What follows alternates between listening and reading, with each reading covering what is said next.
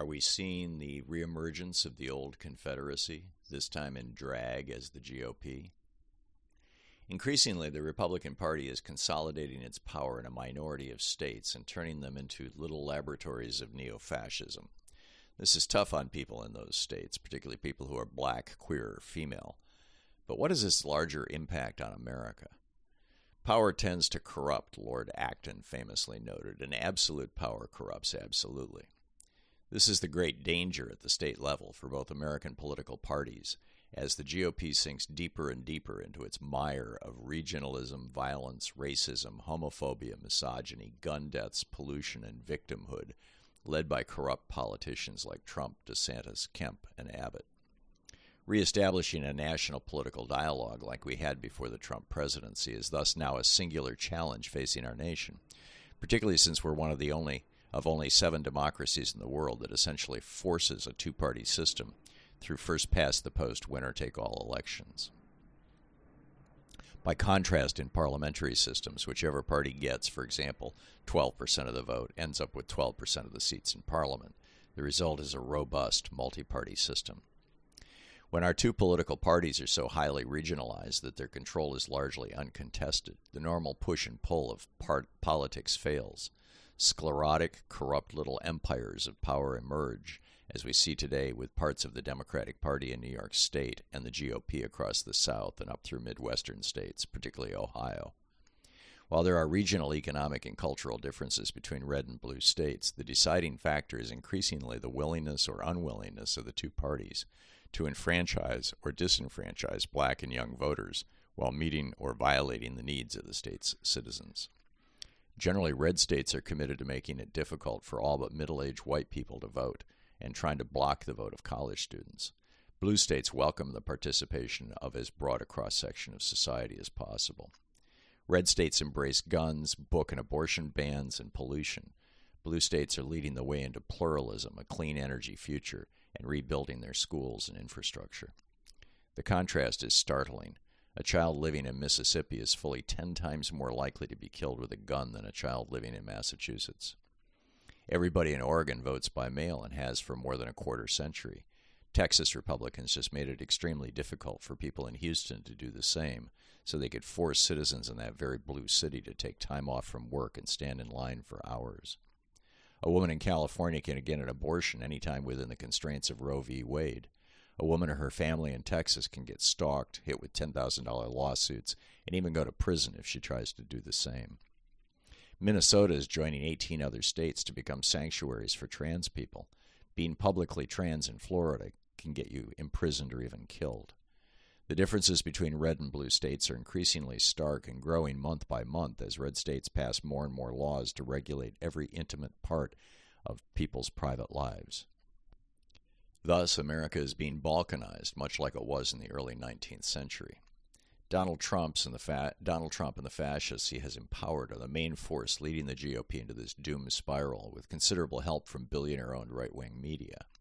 But this is not the first time this has happened in American history. In my book, The Hidden History of American Oligarchy, I chronicle how the invention of the cotton gin, which could do the work of 50 enslaved people, led to a widespread and massive consolidation of wealth and power in the Deep South. The plantation families, made fabulously wealthy by the gin, then took over both the economics and the politics of the South, turning it into what today we'd call an oligarchic fascist state. They also took over the Democratic Party in the process.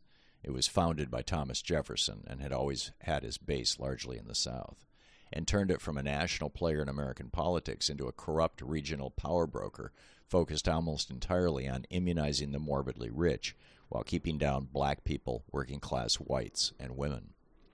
Following the Civil War, Democrats largely ceased to be a national party for two generations. The 1868 party platform still clung to the South's embrace of racism and the oppression of black people, stating bluntly, quote, in demanding these measures and reform, we accuse the radical Republican Party of its disregard of right and the unparalleled oppression that, that and tyranny which have marked its career.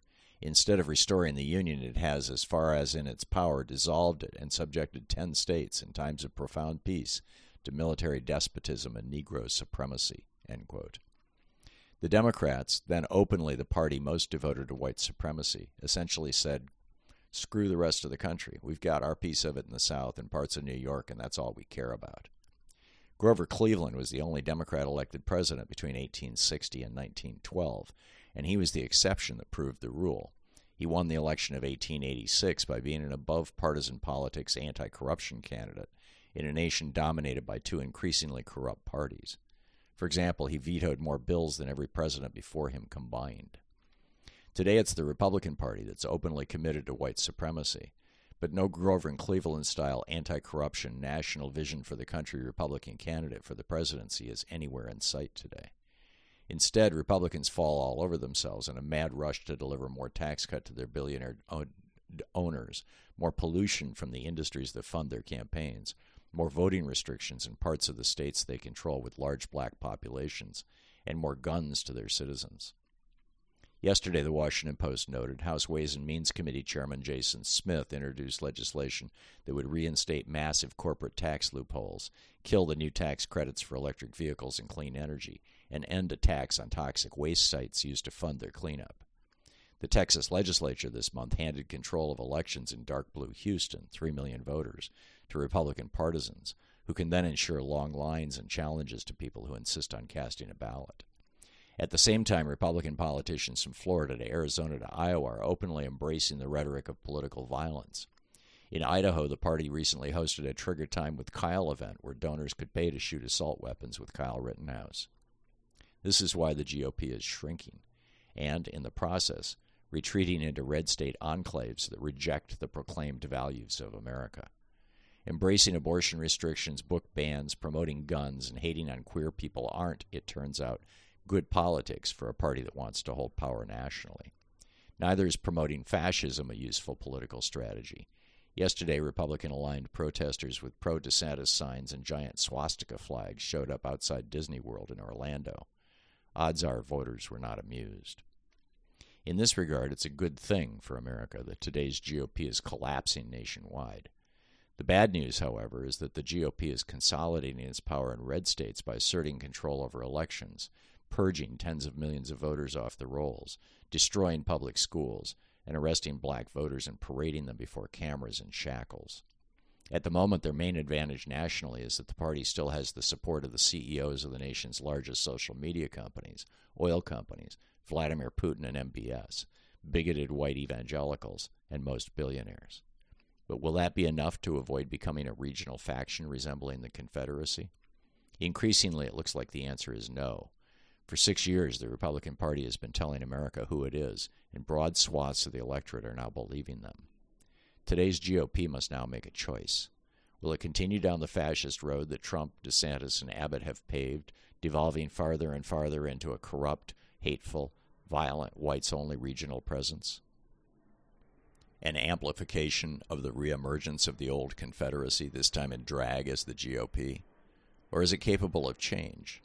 Now we discover it turns out I'm not the only one who's noted this bizarre new dynamic.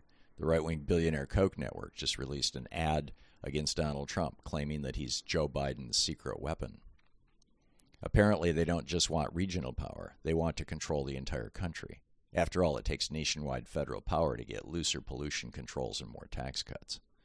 But will the GOP repudiate fascism, misogyny, and racism and offer contrasting ideas to voters that aren't just amped up voter suppression, more guns, and the destruction of public education, with or without Donald Trump? I'm not holding my breath.